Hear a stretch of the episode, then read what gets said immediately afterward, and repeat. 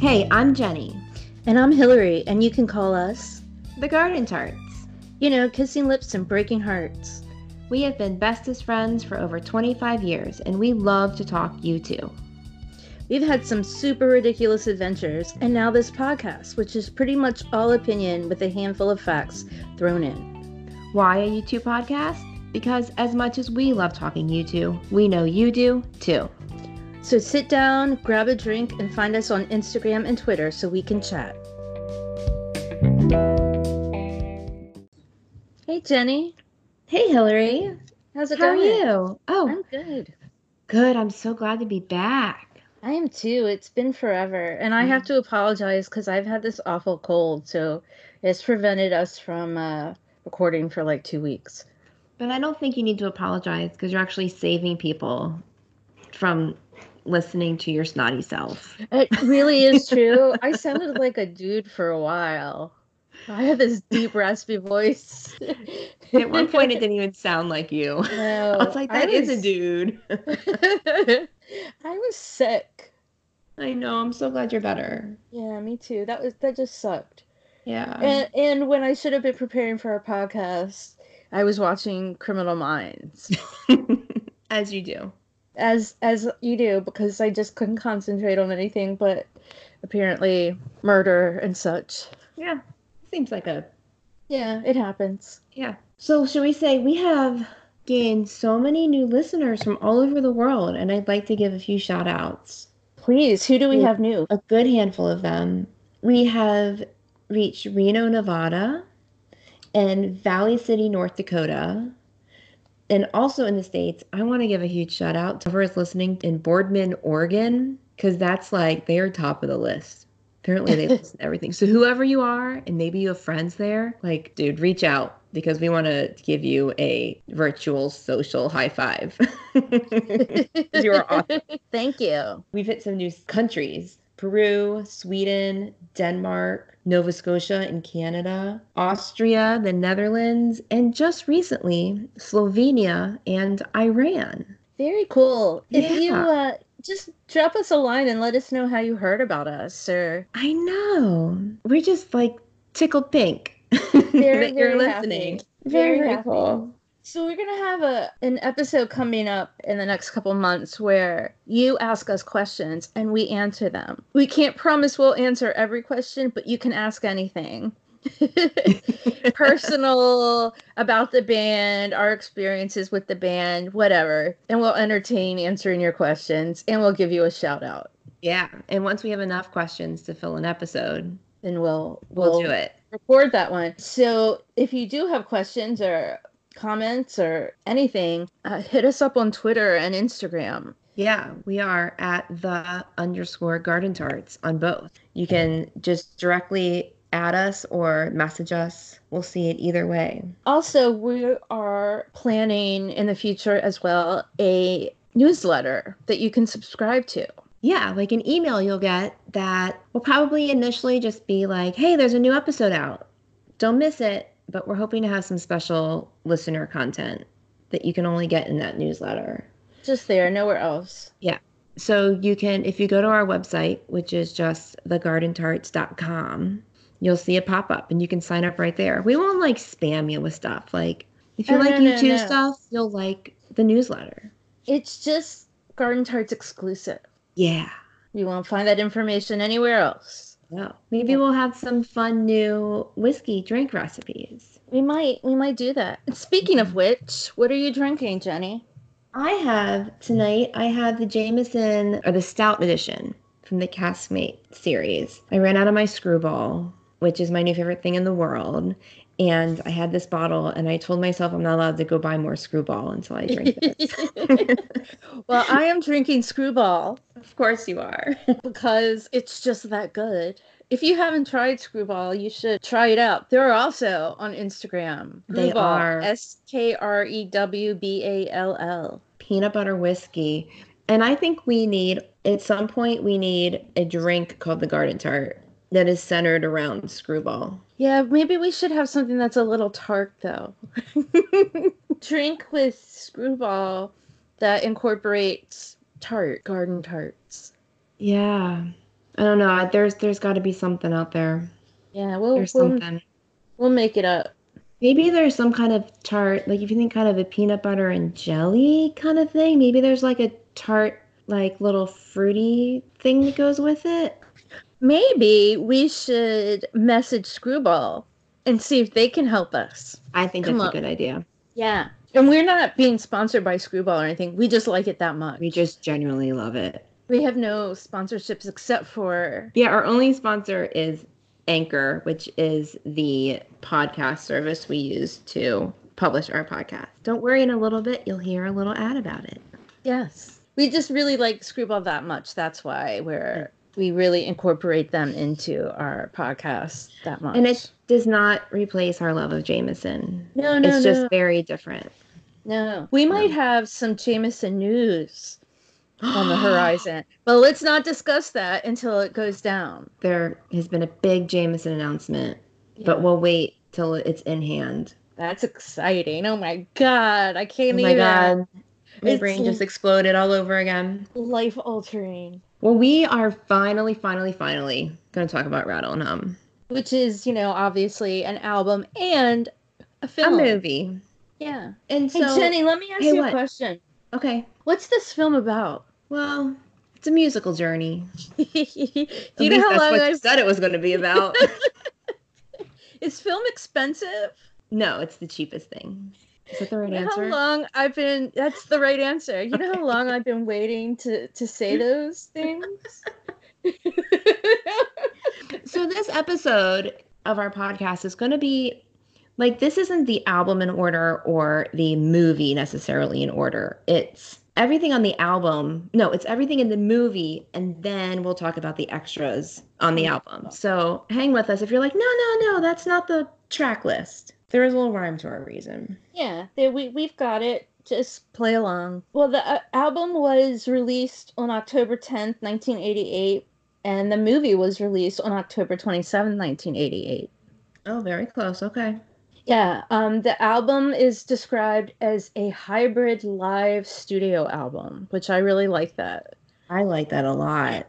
Yeah, the album was fairly well received. The movie, however, was not, but I have stuff to talk about that later. Yeah. I personally think it's fun. It's I- quality. Love the movie. I love it too. And it's if we- entertaining. I just understand critics. I absolutely understand what they uh their objections to it. Yeah, especially in the moment. Like, it, oh God. Okay, so here's the thing. My microphone is in a cat bed. And now there's a cat in the cat bed. There's- to help help with the sound. And now there's a cat in Kitty. cat bed. Kitty. Like, like, why? Why can't I just record without all of this? You're not helping. but you know, if you had a box sitting behind you, the cat would pay no attention to the cat bed. It's true. Oh, you pain in the ass. So I first saw the movie. This was we talked about this a little bit before when we talked with your brother Jeremy. How I came into the band with Achtung Baby, and I can't wait to talk about that in that actual episode. So excited. I know, me too. But it was so two of my friends, if you listened to the last episode, told me I had to get that album. And I did. And then one of those friends, Allie, said, and then we both like would start talking about U2 and stuff a lot. And one day we were having a sleepover or something, and she's like, you know, Jenny, we're not really U2 fans until we've watched Rattle and Hum. And I'm like, okay. So I'm sure my dad drove us to Blockbuster and we went and got Rattle and Hum. I don't think we were driving it. We got it, and I just remember I can picture the room. We I know how I was sitting on the couch, and this was really like I had seen the video for Mysterious Ways and stuff, but I didn't seen the band. This was the first time I had seen the band, and I just were like, it was just silence through this entire movie, and I'm guessing she'd seen it before. I'm not really sure. But I just remember at the end, we were dead set. We were going to see them in concert and we were going to give Bono's attention. How'd that work out for you? I think we did pretty well. Yeah. Actually, I've never seen a show with her. that just that that didn't after high school, we didn't really. Actually, we're friends on Facebook. I'm gonna send her a message that I talked about her in this episode. So I saw the movie at the new movie theater AMC at Patrick Henry Mall, which is now defunct. The mall's still there, but it's yeah, it's pretty defunct too. yeah. Yeah, I mean it's still there and operating, but there's no movie theater there. But it was a brand new movie theater, and I can't tell you who I saw it with, but I remember there were four movie posters, one for each member of the band. Oh, fun. One of those. I've searched high and low for them for years. I have one, and it is Larry's. of course it is. I've searched everywhere. I was determined to get all four of them, That's the only one that's for sale. and I got Larry. Everyone else is and hanging I on to the other one. haven't really right. I haven't really looked in uh, many, many, many, many, many years. Um, I'm pretty sure that the Larry poster dates back about that far, but yeah. But I love the movie. I really love it. I just am able to take a step back and look at it from a non-obsessive crazy fan point of view, and I Yeah. see why it was not that successful. I mean, I know that they what they kind of intended the film to be ended up not being that. Fun Right. fact though, the original title was U2 in the Americas. Did you know that? I that sounds familiar.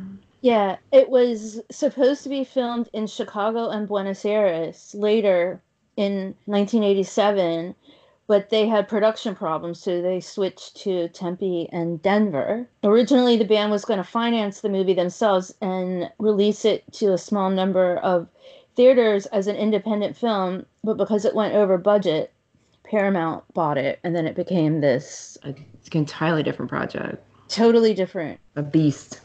Yeah, a literal beast, um, a monster. Anyway, so the first night they started off filming was in Denver, and it apparently was a poor performance because Bono found it hard to connect with the crowd, with the cameras, which I get that. Yeah.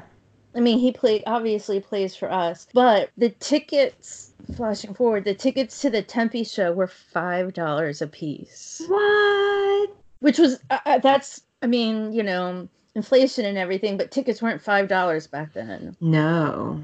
They They worked really- hard to fill that stadium. yeah Damn, did it work. but it and it but they sold out really really really quickly i think that the band kind of before the movie they must have and this is just my commentary but they must have watched a lot of the last waltz which was Yeah. you know probably the i think one of the greatest rock you know rockumentary kind of that wasn't a rockumentary though. That was an actual just concert film which was directed by martin scorsese. And i think that they All right. probably had that in mind that and like stop making sense by um the talking heads. And U2 somehow got stuck in the middle of that and this is spinal tap and when you think of it again the last waltz was directed by martin scorsese and spinal tap goes to 11 yes. so how does and then there, right in the middle, is Rattle and Hum. right in the middle, right there. So it, they got stuck, I think. Which again, I, and I feel bad about saying anything that's not, you know, complimentary about the app, the movie because I, I love it and it's very dear to my heart. But I get that it wasn't a, I, I get that it wasn't a success. So I have a question to ask Bono over whiskey and cake now. And that is that like after the backlash from the release, like they had such huge intentions to like kind of tell their story and show their admiration for America with this. Like in hindsight, would he go back and change anything for the movie? Like, is there anything that they could have done differently to maybe knowing what the critics thought? Would they change anything? So I think my question is similar to that. I really want to know, like, again, not a soundbite, but what were they thinking? Like, really, what went through the mind of a 27 year old with this film? Because it just, to me, nothing about this seems like 1987 U2. Nothing about it. No. Like, looking back, it's so uncharacteristic of them to have this movie. And I mean, I know what they say and everything, but I really want a for real answer. Right. What were you thinking? And there is Um, a soundbite that is, you know, we weren't trying to be the biggest We were trying to be the best. And that's why instead of doing a quick two part album and movie, they did two separate projects and a book. I've never They- seen the book. Have you ever seen that book? Me neither, but apparently it was on the Mm. bestseller list. Yeah, I saw that too. We'll have to research that a little bit. Yeah. Like, we didn't want to, we weren't doing it for quick money.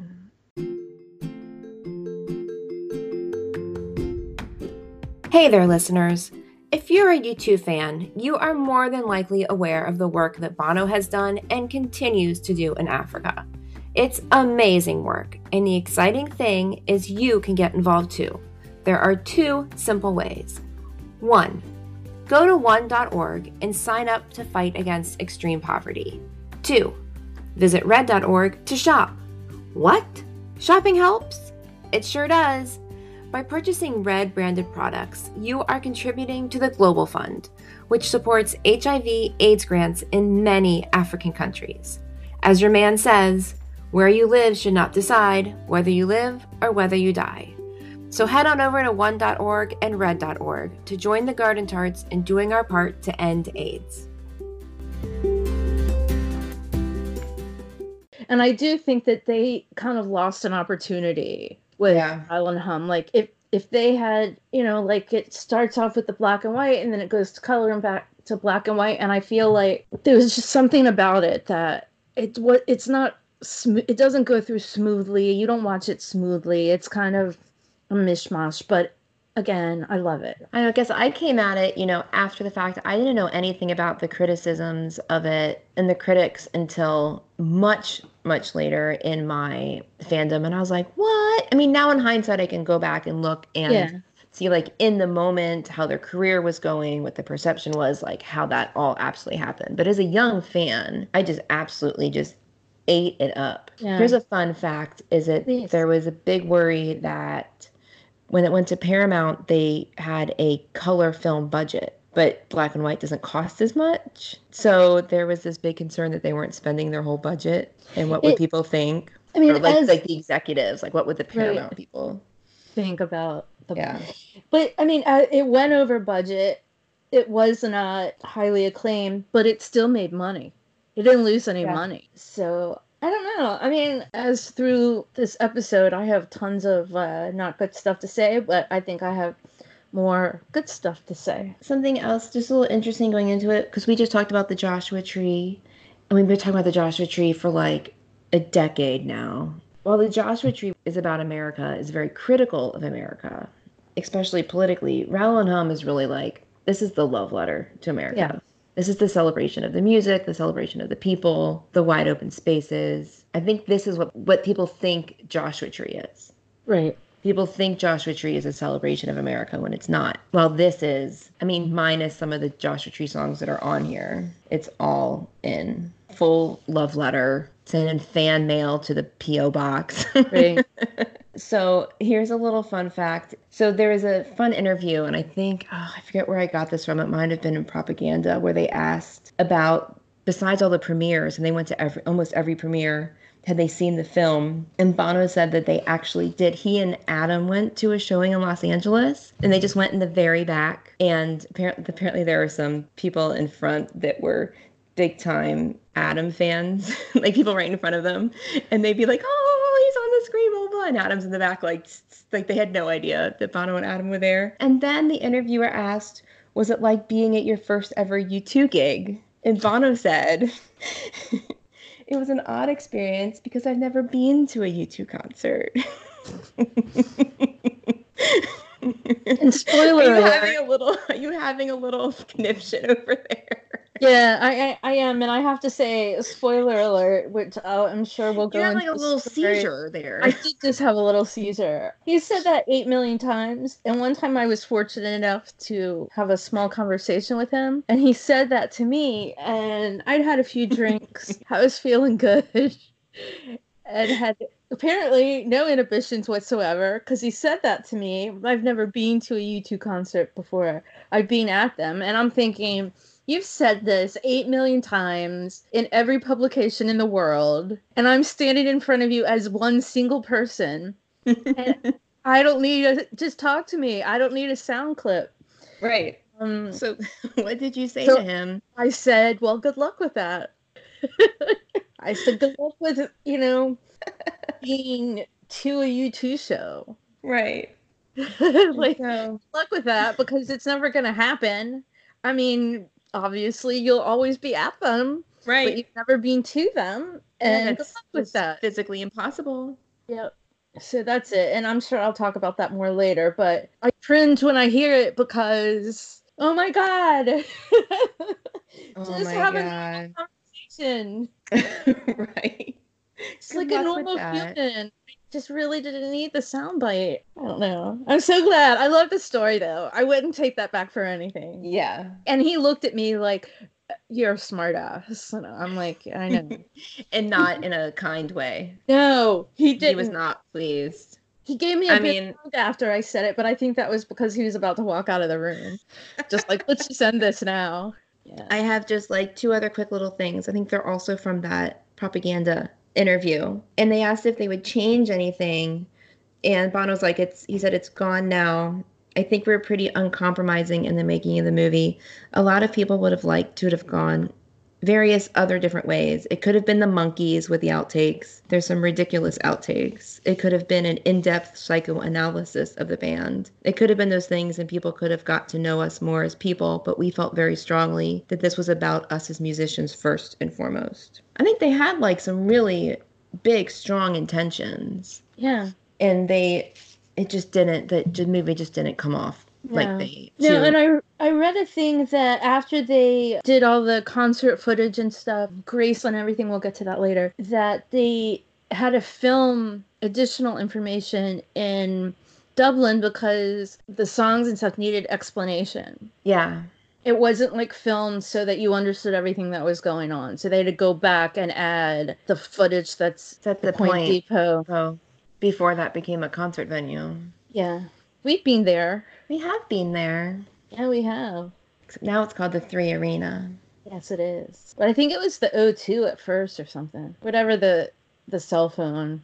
before i think it was the point and then o2 You know. and then three arena and maybe there was something else i have been there when it was the point was it the point i No, I think Sting- i saw hashtag sting there I have a hashtag sting later. you do I do remind me though if I forget it. I don't think I'll forget it. Okay, do you want to dive in and start off with a song Charles Manson stole from the Beatles? Oh, we're we're, stealing stealing it back Helter Skelter. this was actually like introduction to this song Really? I- yeah. And so, I mean, of course, I, I like this version better. because it just hits because I was a young U2 fan and I loved everything they did without much criticism at all. I think we'll agree to disagree on that one. That's fine. I'm not I'm not saying that that is a, a good opinion. I'm just telling you that's where my I, I totally totally I'm not get saying that. I'm correct. It's just where I am. A funny part about that opening line that this is a song Charles Manson stole from the Beatles was that was just a throwaway line. It was like his mood of the night. It wasn't something he usually said. But you know, we all know he was really into like serial killers. As for some reason I am as well lately. uh, and a- a helter skelter is a British term for a spiral slide. Oh, Fun fact well, yeah. Charles Manson used the term helter skelter to describe what would happen after a world ending race war that he used to justify his violence. Helter skelter. That's what was going to be after the races killed each other. Yeah. we were going to live in a state of helter skelter. It was also the name of an investigative biography on the Manson family. Oh, there you go. Yeah. Bono said that Helter Skelter was exactly what we were going through on the Joshua Tree tour. It was one of the worst times of our musical lives. First, a falling light cut me up, and I had to have stitches in my chin. My voice failed for the first week because of dry heat. The press came to the opening show, and I couldn't sing. We were on the run the whole time, and I busted up my shoulder, what was in a lot of pain. And I found that I was drinking a lot just to stop the pain. So, lots of meanings there. Right. And, you know, this story is that, you know, he had a wife and, and two babies, and he was just struggling with, you know, his band and his family. And that was a Mhm. really awful time for him. So everybody was kind of in a state of Helter Skelter. U2 have said many, many times that they're not a great wedding band. Right. Um, they're not a great cover band. And they're not. no, they, their Instant Karma cover is very, very good. Yeah. I I haven't heard that in a long time. It's re I really like that. That's one of the exceptions to the rule. But if you listen to the original song, it's like I don't know, but it's a John Lennon song, and he has some way of making it like manic. Yes. And U2 don't even get close to that. Their version is so slowed down. And I feel like almost that, you know, Manson probably had a better understanding of the song than you Yeah. two did. That said, it is it is fun to watch it. I think that the way that they open the movie with it and the opening titles and everything is brilliant. It's so good. It's I think it's perfect. It's a great way to start the a movie. And we get to meet Edge's love of the bolo tie We do. right off the bat. Right off the bat. Boom Yeah. in. Bring it on. we don't embrace America, man. Like the vest, the bolo tie. He's really got it going on.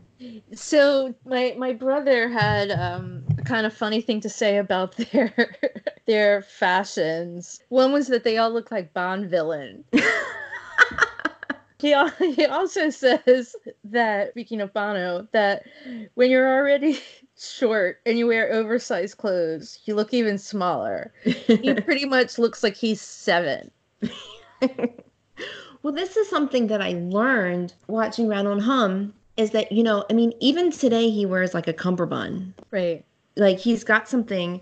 And in Rattle and Hum, he's got like the suspenders and the really, really high waisted pants. And got, like, that Really high waisted really pants. high. But he's got like that scarf that's like a cummerbund. He is just creating a waist. I guess so. He looks just fine the way he is. Yeah, It's like when he exaggerates that stuff, he's not helping his cause. that's true.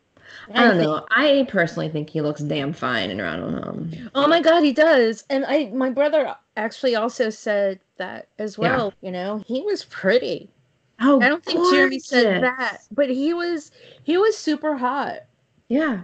His hair, gorgeous hair, and like toned arms, and just his nice little tushy. Nice tushy, no flap. Look great. That also maybe was covered up by the cummerbund and the the cummerbund. Yeah. But who knows? I mean, Could cummerbunds be my U2 cover band? it could be. Not a very good one. The cummerbunds. oh. Well, that's good. It's a great opening. Obviously, the lyrics were written by Lennon and McCartney, and they were recorded in McNichols Arena in Denver, Colorado on November 8th, 1987, which Bring it on. was two days after my 14th, thir- mm-hmm. 14th birthday. Math. Yes. It's two days after your birthday Two days after my birthday in 87. in 87. So some of the funnest parts of Rattle and Hum are the little snippets with the band. And right after Helter Skelter, they go to one of those little interviews. Where the And- question is specifically what has happened since the writing of the Joshua Tree album, the recording of the Joshua Tree album, and the recording of the new songs. And Bono pointed to Adam. They sp- specifically wanted everyone to speak in the film except Bono because he Right. sings all the songs. Right. so they're like, Adam? He's like, well, I don't know. So and something Phil about we says, captured, you know, it's it's different from the War album, which we captured uh, in Under a Blood Red Sky. He just kind of talks in hand tried motion. to sound really smart. And yeah. then Phil said, I knew this would never work. Yes. and beer and um Bono says, "Is that beer coming?" And then, like a second later, he's got a, demanding rock star, go get your own beer. a second later, he's got a big ass beer in his hand. A really big beer. It wasn't a forty. It was a tall one though. It was really it. I think it was the the only thing I ever saw in cans like that when I was younger was is it Foster the Australian beer? I could be making that up too. But they totally clammed up in front of the camera like every time.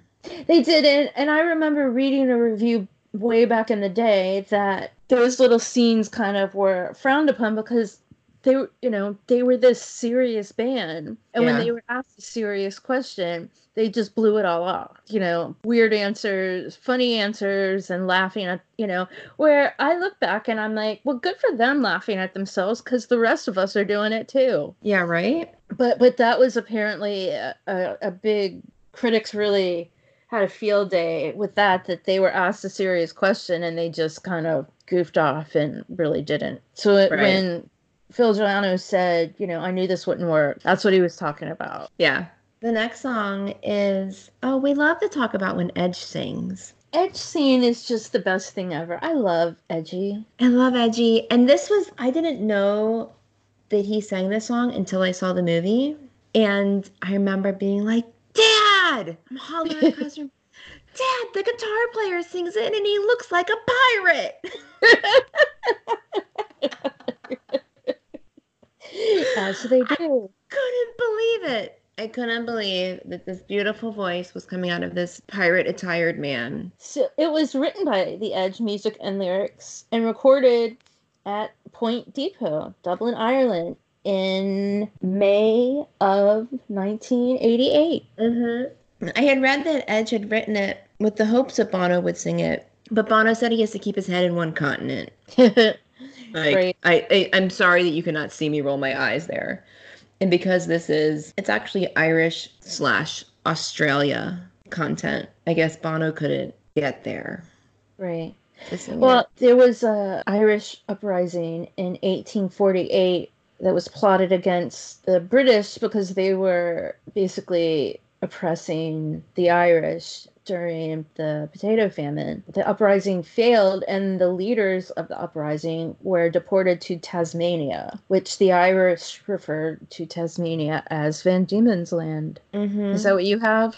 I do. It's specifically John Boyle O'Reilly. It's a gentleman's name. The video is absolutely gorgeous.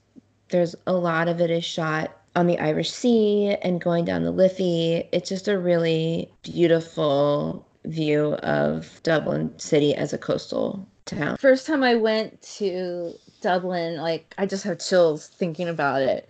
But that's real. I mean, like you feel that. You Yeah. feel that walking on the dock. It's so true. And it's just lovely to hear Edge sing. It's just wonderful. Bono did. There was some live thing. I don't know if it was a. They were on some TV show or something, but there is a version of Bono singing it, which is really. Yeah. Look look it up on uh, YouTube somewhere. I know it's there and I feel like Bono and Edge both had guitars and Bono like used his as a drum. he he just kind of, you know, hit the guitar instead of actually Yeah. playing it. But he sang it, which I didn't like as much. No, I'll have to look it up. I don't think I've ever heard that. Yeah. Well, once you know it and love it so much one way, it's hard to hear. It, it is, but definitely look that up. It was, and it wasn't like back then. I feel like it was maybe in the definitely in the two thousands. Oh, wow. Yeah, Really? Yeah. It was just like really random, but I know it's there. You know what? I think maybe it was for. Was it a benefit of sorts? I don't think so. I think it. And I could be totally wrong about this, but I think it was when the Point Depot became the O2, when they re Yeah. Brandon? I feel like it has something to do with that, but I could again, I could be totally wrong. I maybe just pulled that out of my butt. We'll look it up and find it. Okay. So the next song, we start getting into the really fun stuff. Yes, we do. And it's Desire. Desire, which one? love, and I love, so this was also shot at the Point Depot, and it's obviously a draft version. It's not the same lyrics No, that's on the not. album. Same, you know, idea and same energy, but it's cool to see it like a little bit of the process. Yeah, it uh, it went straight to number one on the UK charts, and let me This say this is the first single. This is the first single off the album. it was the first single. I usually say how many times the song's been played and how many times I've heard it. I've not done that for this album. I didn't do that either. It was recorded again at the Point Depot, May of '88. This is one of Edge's favorite songs off the album. it's like a Bo Diddley kind of tune, but it Oh, holds yeah. up. This song has been reinvented live so many times. It's just I feel like it, it always is current. Like It you know, you can yeah. talk about Reagan through this song, and then you know, and E and I, it was very much a Trump song, like a preacher stealing hearts on a traveling show. I have this thing from Bono. It says on one level, I'm starting to criticize these lunatic fringe preachers stealing heart at a traveling show, but I'm also starting to realize that there's a real parallel there between what I'm doing and what they are. There's a great story from Edge. I think it's this song. He was at home, and I guess they, they had just bought a new house and they were getting ready to move, but he was at the old house and he was playing the guitar and he couldn't find the, re- the recorder to record what he was the chords he was playing. And like the doorbell rang and it was the postman and he opened the door and he's still like playing this these chords. Well the postman he's like put the mail over there. Because he couldn't stop he loved the chord progression so much. And it was a song and he eventually went after the mailman came and left he went and found his recorder. That's funny. It's a great song. yeah. Well what is after after desire oh then we get to exit Exit. Yeah. The next song in the movie is Exit, which I don't care in what context. If you're playing Exit, it's probably the best performance of the night. Probably. Um, probably. They, interestingly, my brother commented on this when we were watching. He was like, So you too have a song called Gloria, but that's not the one that they, Bono snipped into Exit. It, Nope. Van Morrison's version, which was covered also by Patti Smith. It was recorded at McNichols Arena in Denver on November 8th, 1987. It is not on the album, but in the movie, yes. which I think is a mistake personally because Yeah. that is one heck of a performance. it is amazing performance. And Bono's gun show is strong. Yes. He's like, take me to the gun show. I mean, Like, like, fix my fucking guitar.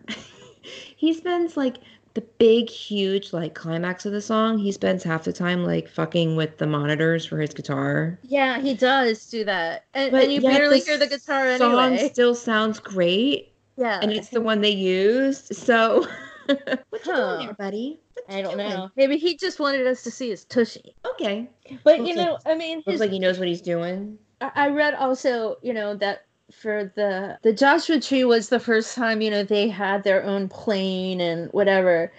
But I'm thinking that maybe the guns are because even though they had their own plane, they still had to carry their own luggage. Maybe. Because I just don't see Bono being on tour and making sure that, you know, he goes he to gets the in his gym. weights. yeah, I don't think so. That's got to be luggage right there. Well, and also he's just like a young dude in his 20s, and Right. anything he did like 10 years prior just sticks with guys. Thanks. Yeah. It just sticks with them. Yeah. And apparently he had some foray in boxing that there's some strange photos of. I mean, I think that also, you know, he discusses his drinking of the time, and I think there might have been some, you know, punching, etc. Yeah, Yeah. there's actually that's actually why he switched from like whiskey to wine. Well, he's got to have whiskey with us. Well, a duh. Bite your tongue there, Jenny. He can There's have some whiskey. story about how living in California, how whiskey wouldn't make him tired and he would get all amped up and get into bar fights. So he switched to wine because it made him sleepy. I don't think that keeps him wi- from having casual whiskey drink. No, not not at all. A whiskey. I want to tell you that my glass tonight says it's beginning to look a lot like cocktails. Requires singing. I still have my clear flask that quite like it. definitely looks like it could be a pea sample to someone who's very dehydrated. Cheers. Cheers. Mmm. Um, Screwball. it's like candy on the lip. It's my happy place. Do we even need to say anything else about Exit? Because this performance is just perfection. No, I don't think so. We should move on. And I will say that the Van Morrison Gloria is just fits in there so perfectly. And he did it again on the last leg of the tour, which was Yeah. which he hadn't done since the 80s, I don't think. I don't think so either. Well, I mean, he hadn't played Exit. Right, but he had been playing Exit for the last year plot like yeah, absolutely. Like And we never heard done it. Gloria in Exit. No, it wasn't until this last leg. Some of the last hmm. shows he did it. Right. So should we should move on to the next song in the yeah, movie? which is quite a change up. It is. You know, when you listen to the Joshua Tree and you hear I still haven't found what I'm looking for, you know, you don't think right away it's like a gospel song the way they perform it. Right. In hindsight, yeah, sure. But Sure. not right there and then. But I guess this choir from Harlem sent a demo tape to Island Records of them singing a cover of the song. And they got to the band and they were like, hmm, that might be interesting. It sounds a bit different. I'm like, duh, it sounds fucking amazing. Amazing. New voices of freedom. amazing. So uh, interesting thing that also I watched the movie on uh, Saturday night with my brother and my sister-in-law, and my brother had a, a whole lot of interesting things to say. But you know, We should say this is your brother Jeremy, who was my on brother Jeremy, who you guys know episode. so well, right? Yeah. Jeremy, you'll meet my brother Will one day. Yeah. So you know, and I kind of read more, but he just kind of was like, you know, really like, were they just kind of pushing things to like go to have the song with, you know, a uh, gospel choir to like try to to have a different audience or something? And I did think about that. That though they did self aid and though they have these Martin Luther King songs, they really had failed to kind of take on the class and racial racial divide as their fan base. Yes. There's Which some is- quote about that. And it was like, we can't help who listens to us. No, you, you can't our help that you can't all. control your audience. No. But you're right. They probably thought they were taking on some of these class and racial issues, but weren't reaching the people they were singing about. If you have the chance to go on YouTube, there's a video where Bono gets the cannot remember what it's called, but the NAACP Vision or something award. It's a it's a huge honor. And I feel like I don't know, if you listen to that speech, it does kind of bridge the divide a little bit, I guess. Yeah. But it's brilliant. It's I believe it to be the best speech he's ever given. It's called the Chairman's Award. It is from the NAACP. Yeah, I, was I mean, I, 2007. and I've showed that video to people who honestly didn't know who Bono was. An old coworker of mine who was older, and I showed it to her, and she was like freaking out, like, "Who is that guy?" yeah. I'm like, "Wake up! It's Bono." duh. They didn't do so great in bridging the old baby boomer Southern non-drinking. Yeah. yeah, those ladies too. No. He didn't bridge that gap very well. No. But that's there's okay. a really yeah, and it is okay. There's a really cute little video before this song comes on with Edge, also at the point talking about well, he talks about how they got this tape and you know, it's like it just it sounded really different. You know, like and he just it's cute to hear them sound so young. Very he young. sounds like a child. So when they get there, Larry is very excited to have his, very, own, conga. conga. My very own conga. Which you can't hear. No, and then Except he, one time he they- puts it down. Yeah, one time they like zoom in on it during the song and you can hear the pitter patter of it. Yeah, But that is it. that's it. So another fun, not so fun fact about this was shortly before they recorded "I Still Haven't Found Looking For" with the New Voices of Freedom, Bono was in D.C. performing "Exit," and he and it had rained, and he ran and slipped and fell right on his shoulder, Oh, he broke the shit out of it. causing yeah, causing Ugh. much destruction. That's on the Um, outtakes. You can look that up. And that's what I was. The outtakes are. Don't watch them.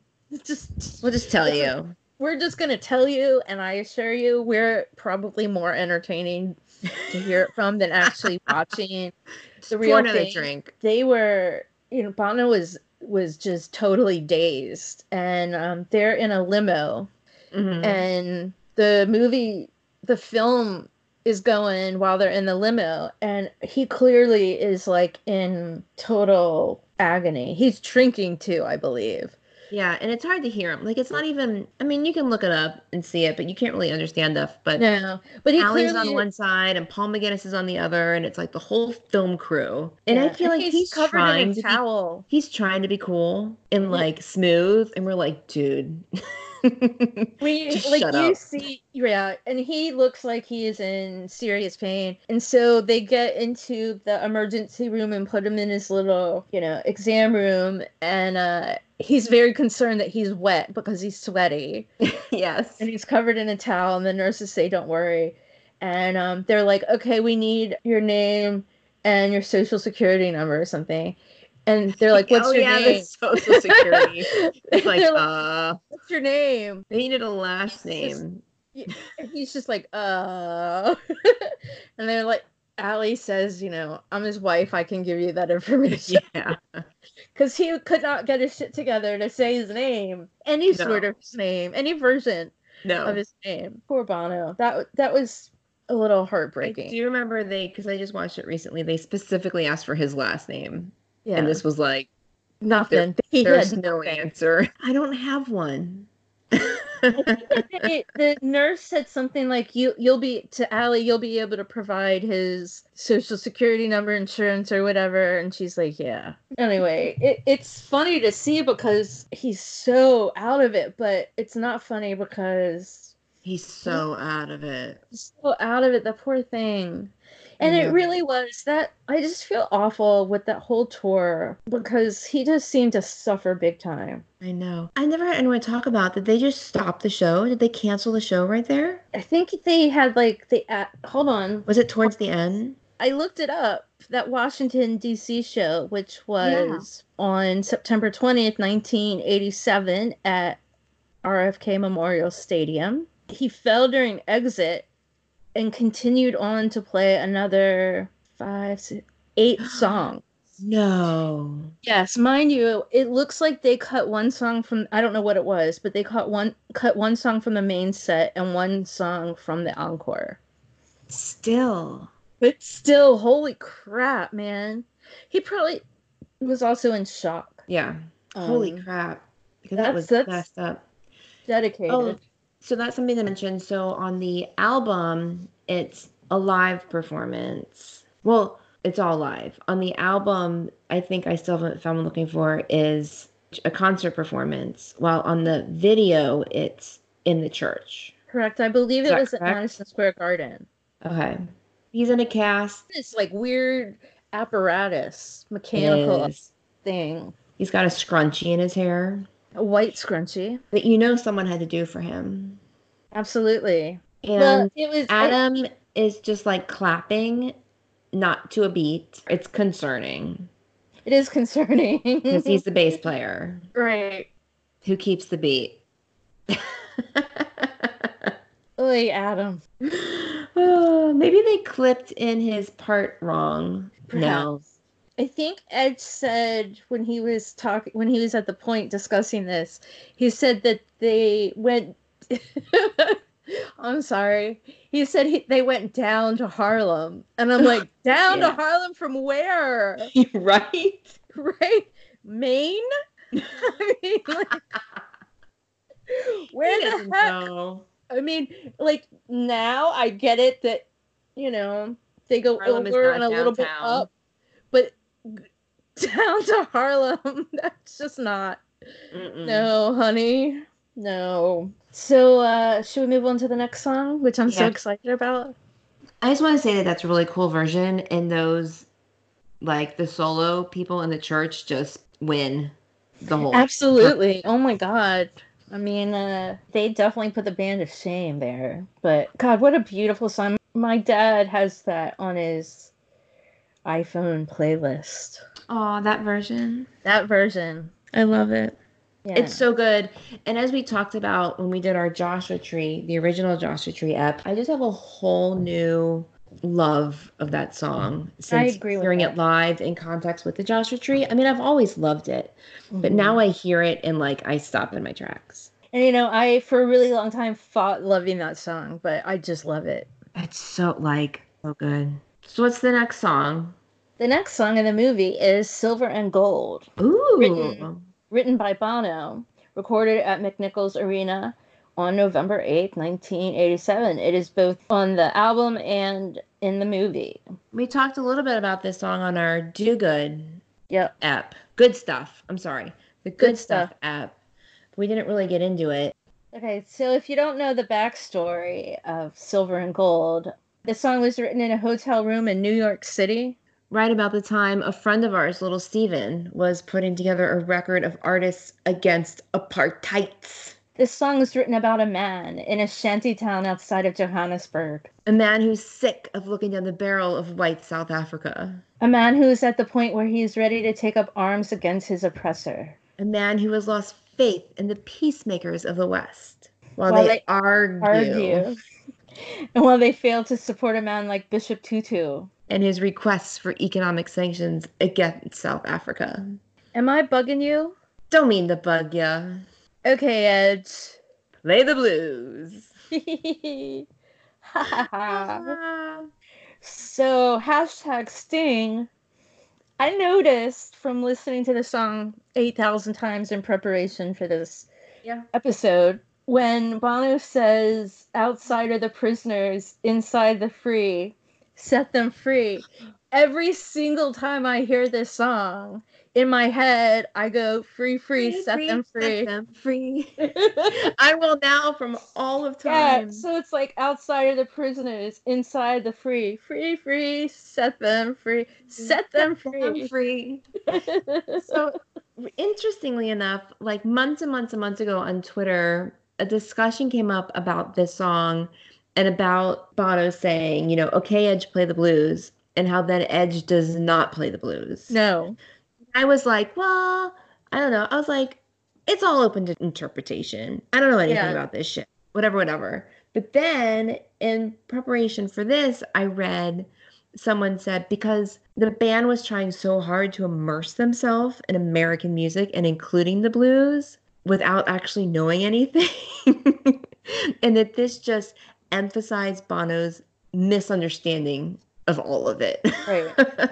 Or maybe he, he was telling Edge to play the blues, and Edge was like, I will not play the blues. No, well, play this fucking badass shit. Right. Love hearing how this song went from Bono on the guitar to the full band. Yeah, It's I love it. amazing. I- Amazing.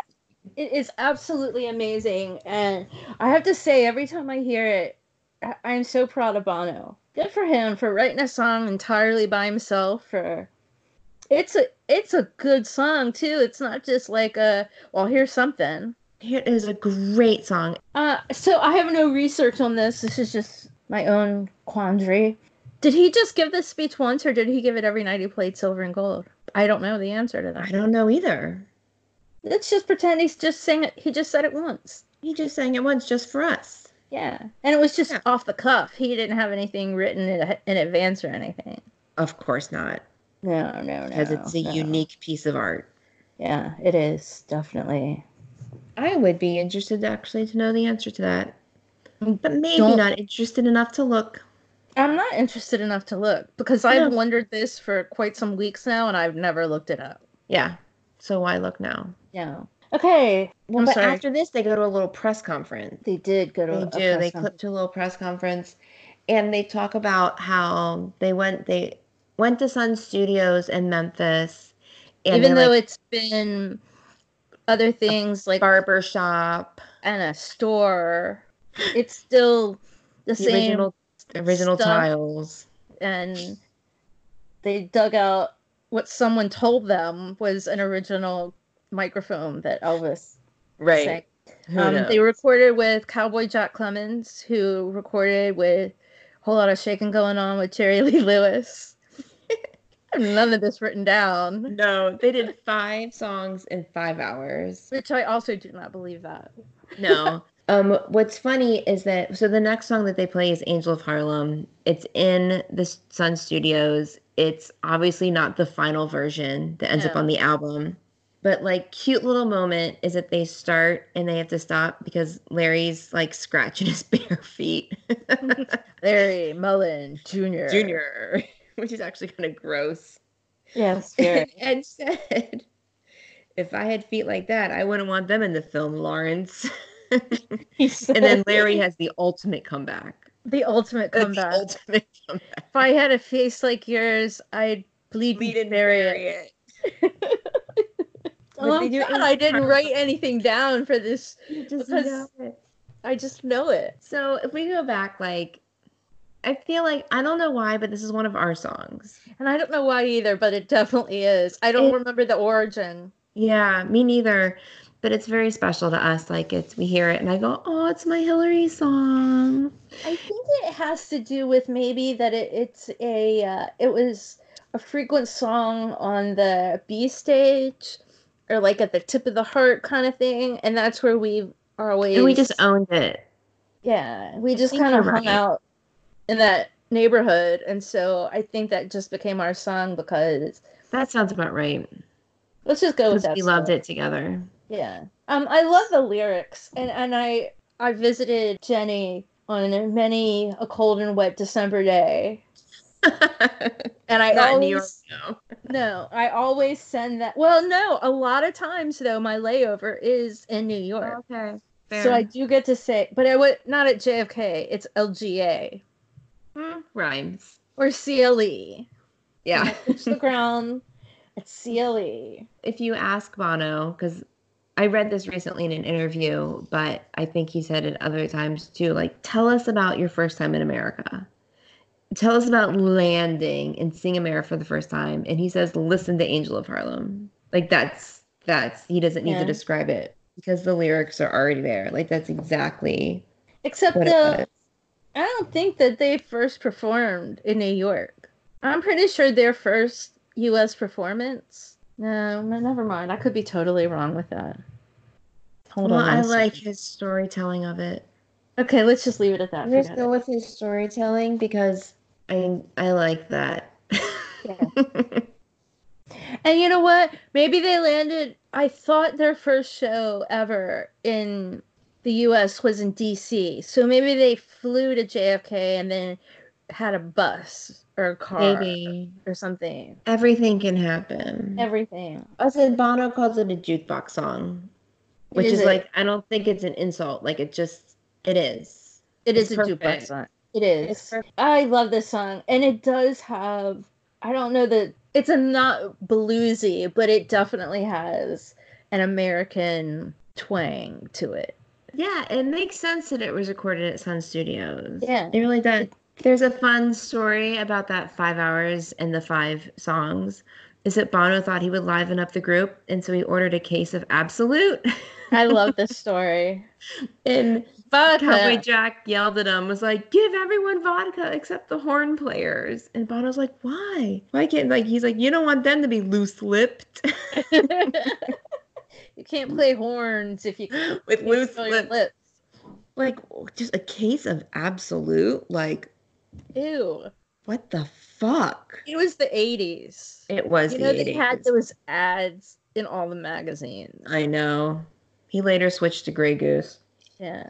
Much better, much smoother. So much Um, smoother. just I like to know that Larry has broken all the rules, all the Garden Tart rules, and is wearing a Sun Studio shirt in Sun Studios. So, it, funnily enough, just uh, Freddie mentioned that when Yeah. we were watching the movie, and she was like, "Doesn't he know the cardinal rule that you don't wear uh, like concert shirt to the concert you're going to?" And then I had to tell them the sad story about how when I was staying at their house, and I had this cute little tank top I was gonna wear. And their cat peed in my suitcase, and the only shirt that didn't have pee on it was a Joshua Tree tank oh, top no. that I had to wear to an E and I show. oh, Yeah, that's the worst in my of your life.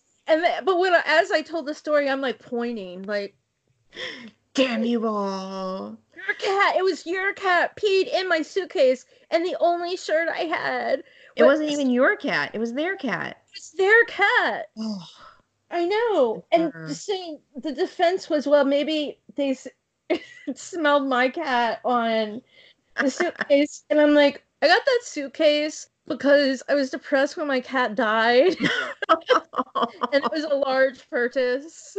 It was retail Yeah. therapy, so my cat never came near that suitcase. Oh. So that's not a good defense. I have a little running joke in my head because you know, well, we don't know, but I'm assuming that that shirt was not sold as a muscle shirt.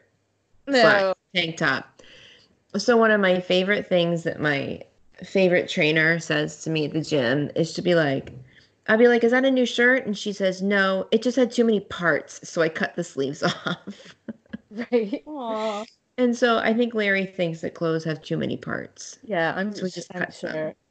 But you know, if you're if you got those guns, you should show them. Yeah, and he's working those on. I mean, I I'm not chastising him. I'm maybe No. just giving him props for cutting his Yeah. shit up.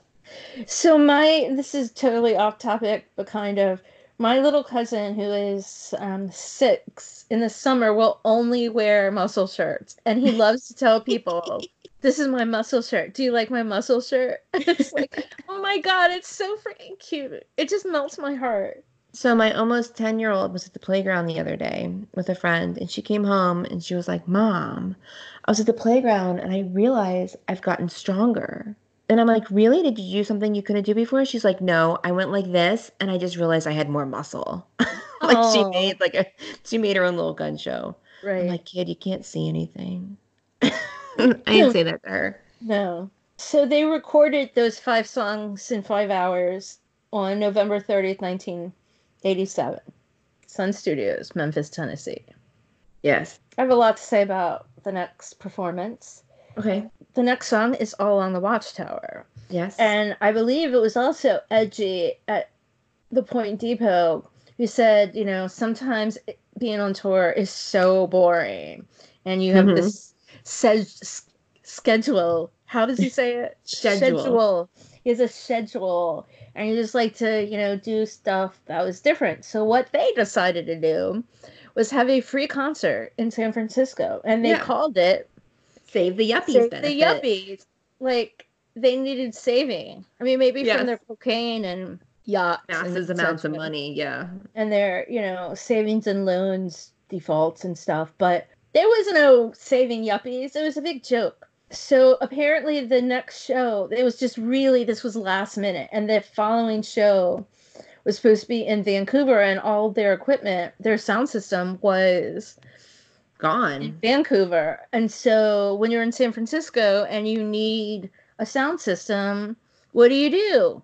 You call the Grateful Dead. As you do. so they they use the Grateful Dead's equipment. yeah, on the back Um, of a truck, I believe.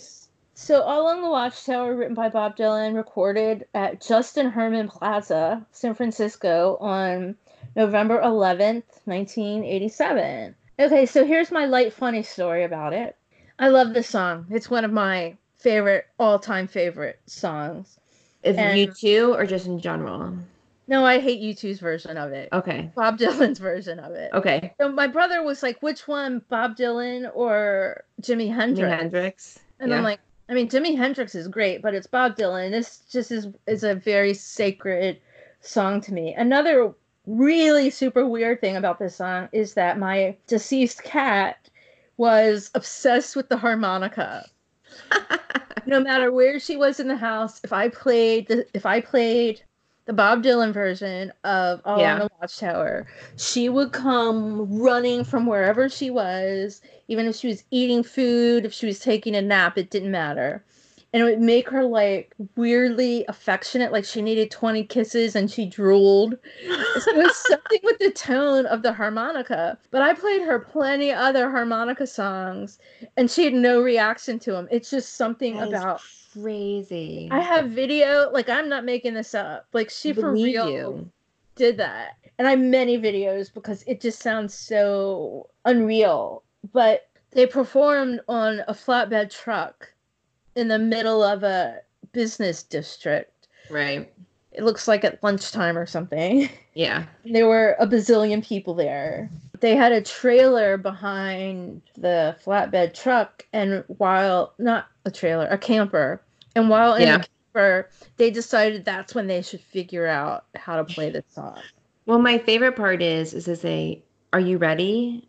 And they're like, "Yeah, two minutes. We just have to figure out this song, Right. or and then learn this song."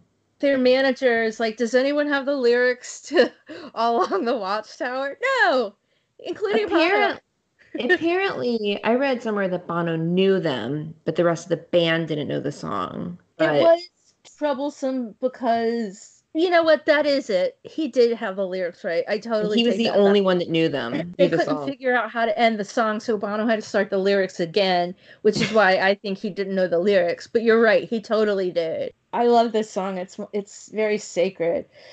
So I'm not a fan of that performance. Bono did add some very classic U2 lyrics into Yeah. it. Um, all I got is a red guitar, three chords, and the truth. Yeah, the red guitar is a tribute back to Desire. Yeah. Well, Bono, and I don't remember where this came from, but Bono said he went guitar shopping with Edge one day and said, How do you pick a guitar? And Edge was like, The red one. I never heard that. That's funny. Yeah. It, was he didn't have like oh well it needs to be a Fender or Gretsch or whatever. Right. was just like yeah the red one looks good. I kind of pick shoes that way. Oh yeah absolutely. It works out. There, I guess when they were recording this, the sound engineer fucked up and missed the beginning of the song, missed the intro. So Edge added that in post production. Yes. Bono was still back in his wandering vigilante stage, which I Yeah. think ended at this date, maybe. You mean when there ended up being a warrant for his arrest? that is correct. Yeah. He defaced public property, and at the time, the mayor of San Francisco, who was future Senator Dianne Feinstein, had like a Like a bounty. a bounty on anyone that graffitied Graf- anything. Yeah. And so he was going against that. He spray painted on an underpass or an overpass or whatever. Rock and roll stops the traffic. Last summer, I was at this place in Amarillo, Texas, called Cadillac Ranch. You can Google it, but it's a public installation of these Cadillacs that are half buried in the ground. And you take your own spray paint and you color them, and I put rock and roll stops the traffic. oh, hey, I don't think I ever saw that one at Windmill Lane. Mm-mm. I'm sure someone did it at some point. Yeah, I'm sure. At this point in the movie, Bono has his full on pirate earring. He does. He does. Um, he he's like, "Arr, and he's wearing a, at me, a pirate." vest and a puffy shirt Yeah. to go with So pirate. Yeah. Oh, so this was interesting. Also, my brother Jeremy pointed this out that he has to. You can't read what he graffitied, so he has to read it out loud. yeah, he has to say "rock and roll stops the traffic" rock and roll stops the traffic. 'cause you can't read it. And I wonder a really bad handwriting anyway. is the performance on the video and the performance on the record the same show, just edited, or did I they perform so. this in concert? Gotcha. I don't know. it's just it. edited. It's edited for the album Yeah, because that stuff's not in there. Are we good with that? I'm good with that. Should we move on to the next? Yeah, but let's first let's take a quick pause and hear from our sponsor. Okay. So we're back and we're with In God's Country. In, In God's, country. Country. so uh, I don't have a whole lot of. This is a great performance. I love Bono's Yeah. really playing the guitar. It's not turned down. It's not. He's playing it. The other thing is, he looks so happy during this so song. So happy. And like all the other songs, he's just like 80s Bono who just, you know, was always just like serious and stressed out, saving the world kind of thing. He like smiles. You can see his brand new teeth Oh, they're gorgeous. that he got for the Joshua tree. Fuck yeah. He About did. time. Sure thing. I mean, if you're going to have the, big, the biggest album in the world, you probably should get new teeth. Yeah. You Or know, we the ones about, you already have. Yeah, there you go. We talked about, and this is for the whole movie, but we, because I just listened back to our like Under a Blood Red Sky ep- episode where he took off his shirt, and we were talking about how that was just purely function because he's not a guy to take off his shirt. Yeah. But all through this movie, he is just mostly just has a vest on. yes. He's bare chested. that. Yes, he is. He's also like in the desert, but I don't know. I think we forgot. yeah. Yeah, he's not necessarily a guy to take his shirt off that much, but No, I think we forgot no. how bare chested he was in the 80s. Yeah. That's just a note to be made. Yeah. I just love this version. This just makes me happy. He looks happy. We are we're all happy. Yay. Yeah. There's a one of my favorite little snippets in the movie comes after this where they all go backstage. And like, I don't know, one of the things that they talk about in the movie was that it was hard to be themselves with the camera on them. So I never know when they're being weird and um awkward or when they're just being authentic. I think that part you're speaking of they were being weird and awkward. I think you're right. They come back, they go backstage and there's this little little tiny dressing room and there's some woman there to help Bono like change his shirt. But Bono's like, you know, complimenting Larry that he was really smashing the cymbals. and Adam says, "Pass me a tissue, Tissue, please. and then they're like, this is on the BB song. Watch for the third verse, not the first verse or the second verse, but the third verse, which comes after the second verse. and and Larry's like, um, It's all at Adam, me- though. Yeah, it's Follow all at me. Adam. Yeah. Um, he's like, you know, boom in because Edge is on a completely different beat as usual or As usual. As usual. It feels very rehearsed. It's like They're pretending to have shop talk right. when really they're just talking simple math. No, but you know, right. But you know, so I've watched this movie a lot. I've followed U2 for many, many, many, many years. And the expressions on Bono's face in that scene, I've never seen before and never seen again. Like he's No. not a good actor. Just No. gotta, gotta leave it at that. Um don't quit your day job. Either that or Adam just really sucked at the BB King song. He maybe did. Yeah. They had to lay it out so Right. blatantly. I feel like there's look at me. Are you are you looking at me in the eye Yeah. because you need to listen? Listen here. You don't hear this, you're never gonna get it. No, no. Oh my goodness. Yeah. So the next song is "When Love Comes to Town." With BB King. BB King and the BB King band, And Because- the uh BB King's band. which is great because like. You know, this band doesn't have a name, but Bono was like BB King and the BB, BB King's, band. band. He like has to pause. Like his band doesn't have a name. I Uh, think this performance is really cool in the video because they snip it together some sound check stuff and some live stuff. Yeah. Like they piece it all together in a way that's really cool. Well, I so I read that Bono said that he wrote the lyrics while he was in the bath in about Yeah, he was ten minutes. pooping. He was pooping. he wasn't in the bath. He was in the bathroom, The sitting on the toilet, probably. Yeah, he wasn't. You're not. I'm sorry, but gentlemen are not writing lyrics while they're peeing. No, I read this exactly the way you did. That he's sitting on the he was taking a dump. and for ten minutes, he's BB King was waiting downstairs, and BB King's like, "Dude, we all know you're upstairs taking a dump." Um, no one, we all know this. you think it was a nervous poop? It maybe was a nervous poop, but If I was BB meeting with BB King, who had requested a song, and I didn't have a song yet, no. shit in my brain. Or maybe he used the poop as the excuse to take the time to write the song. I don't Okay. know. But he said that, you know, he wrote it while BB King was downstairs. He said it was a deeply humbling thing to watch BB King read his lyrics for the first time. yeah, he was really impressed. Yeah. I mean, they're great lyrics. They're They're they're amazing lyrics. they deserve interesting. praise. The fun fact about that is Bono is soon to be two years younger than BB King was when they recorded that song. Oh, look at that.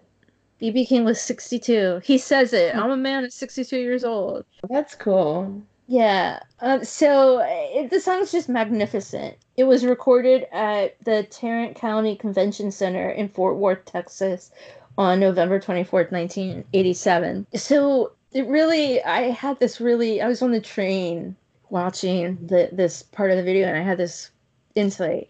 BB King makes playing the guitar look so effortless. Yes. Edge doesn't. Edge looks like he's working hard at this. And Bono looks like when he's playing guitar, like a, a dude looks when a girl asks him to hold her purse.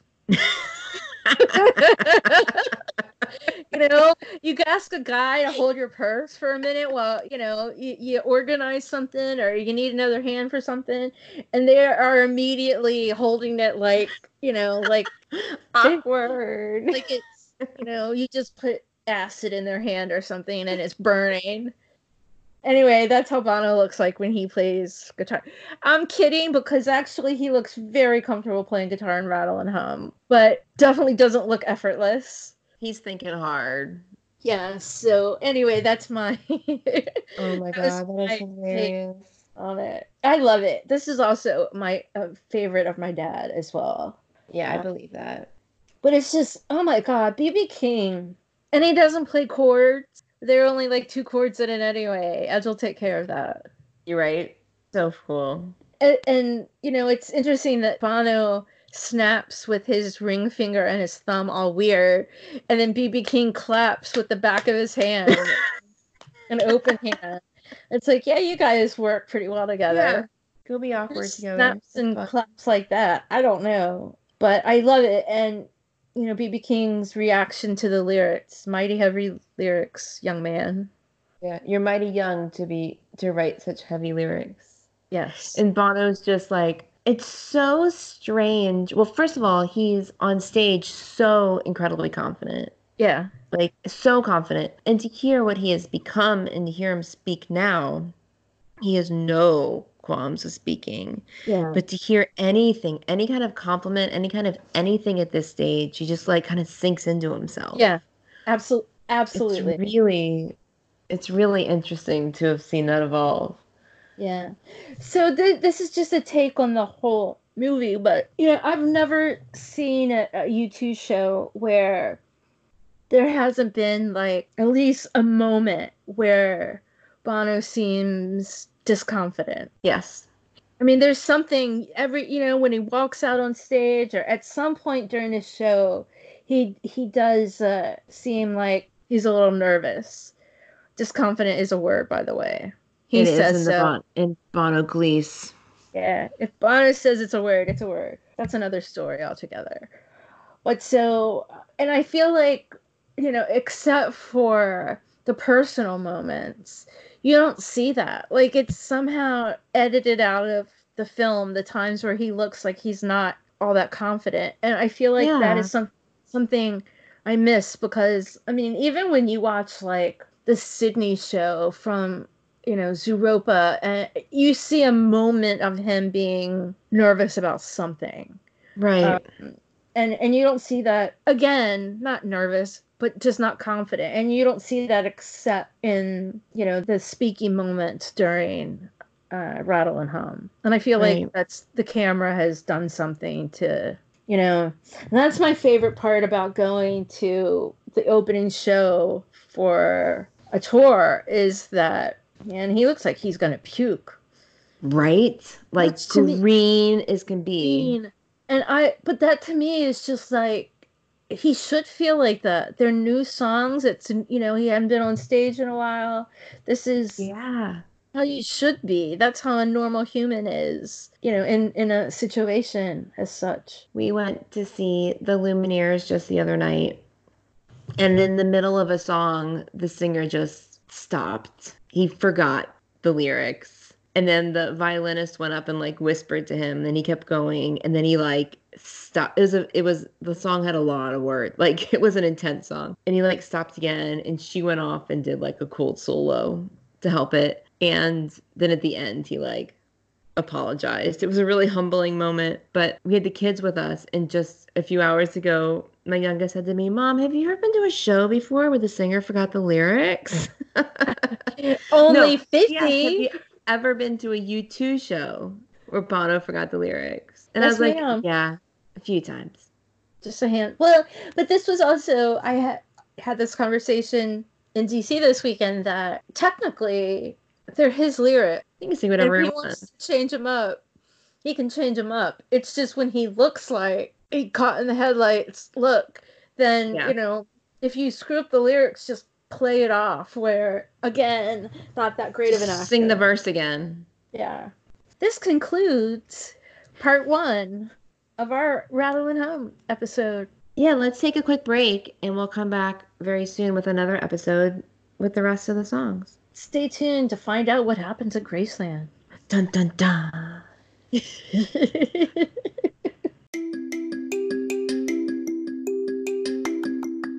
Also, we love hearing from people and chatting with people, and of course, we love talking U2. So you can drop us a line on Instagram or Twitter at the underscore garden tarts, or you can even email us at wearethegardentarts at gmail.com. We look forward to hearing from you soon. If you enjoy this podcast, we would love it if you would share it with your other U2 loving friends as well as leave a review for us on whatever platform you use to listen to podcasts. We would really, really love that.